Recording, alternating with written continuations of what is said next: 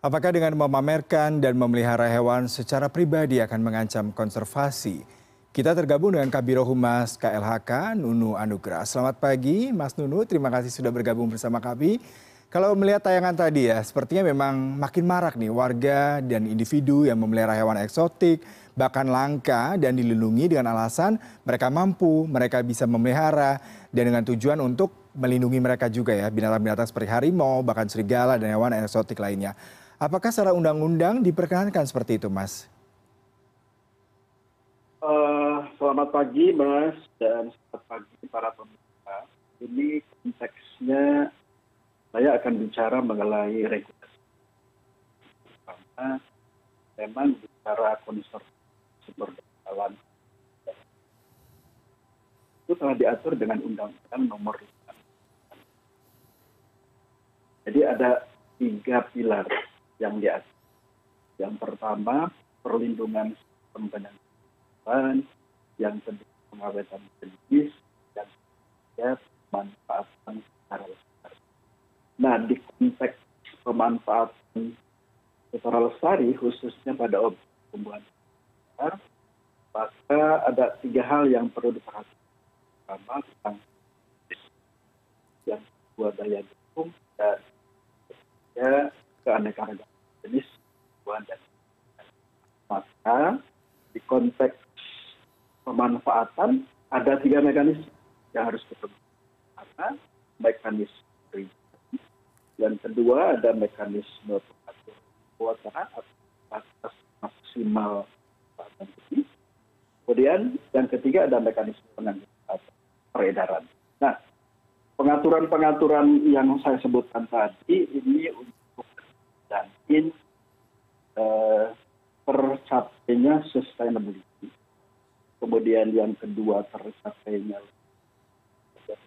ya tercapainya traceability ketelusuran itu juga hmm. baik kita lakukan. Hmm. Baik Mas Dudu, kalau kita bicara mengenai hewan yang dilindungi, hewan liar dan eksotik seperti ya. tadi, rata-rata memang tidak semua orang bisa mendapatkan akses untuk mendapatkan hewan tersebut. Betul. Dan seperti apa sebenarnya prosedurnya? Apakah memang orang-orang tersebut bisa mendapatkan langsung, mengimpor, ataupun seperti apa sebenarnya sehingga prosedurnya bisa sedemikian legalitasnya begitu mudah ataupun sepertinya mereka tidak mendapatkan kendala seperti itu? Baik. Uh, dalam konteks pemanfaatan jenis tumbuhan dan satwa itu sudah diatur dalam peraturan, eh, peraturan pemerintah nomor delapan tahun sembilan tentang pemanfaatan jenis tumbuhan dan satwa liar. Artinya pemanfaatan jenis tumbuhan dan satwa liar ini adalah uh, sumber daya okay. alam hayat dalam tumbuhan dan satwa liar atau bagian-bagiannya hasil daripadanya.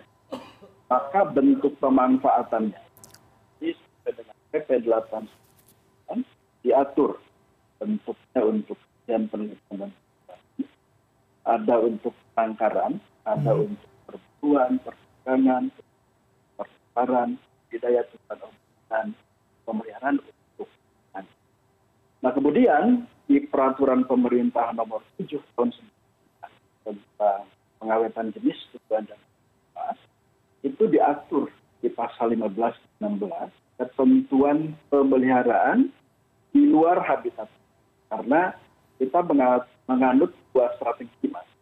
Yang pertama strategi konservasi. Artinya konservasi dilakukan di habitat alam.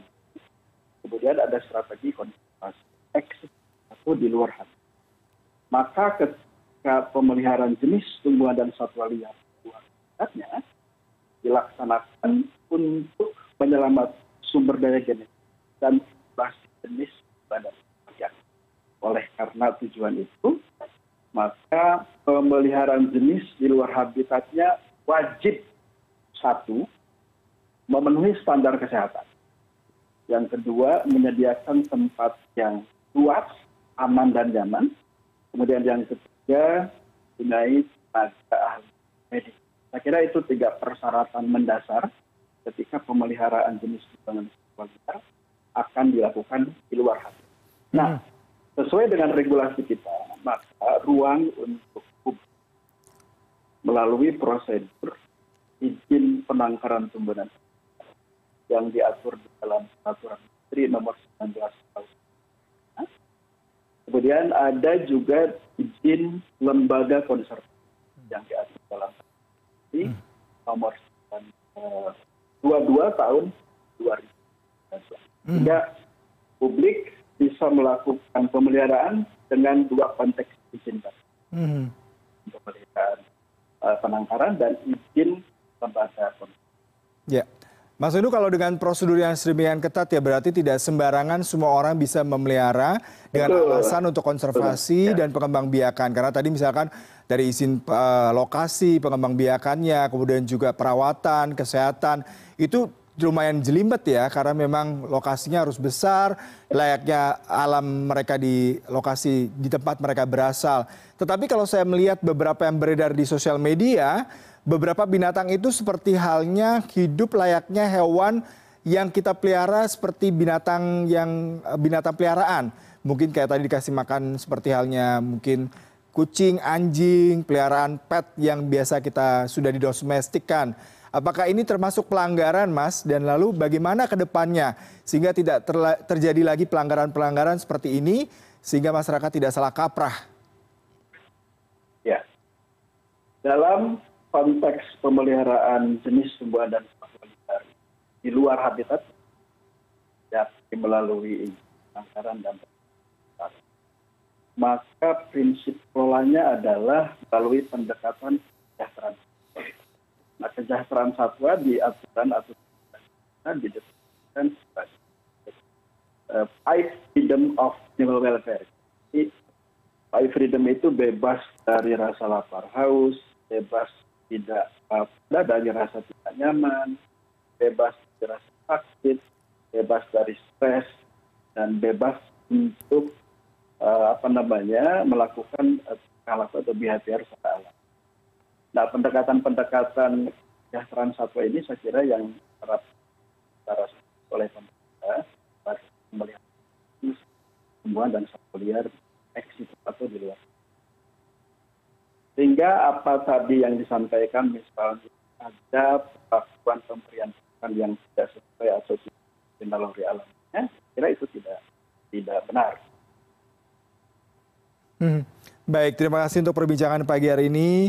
Kabiro Humas KLHK Nunu Anugrah, terima kasih Mas untuk perbincangannya. Semoga bisa memberikan edukasi terhadap masyarakat yang masih memelihara hewan eksotik, hewan dilindungi agar mereka mempertimbangkan tadi ya tidak hanya sekedar keinginan mereka untuk memelihara dari segi kemampuan finansial tapi juga bagaimana hewan-hewan tersebut memiliki hak untuk tetap hidup layaknya di alam bebas mereka dengan mempertimbangkan lokasi pemeliharaan, kesehatan dan juga kebahagiaan individu daripada hewan-hewan tersebut. Selamat pagi dan sehat selalu Mas.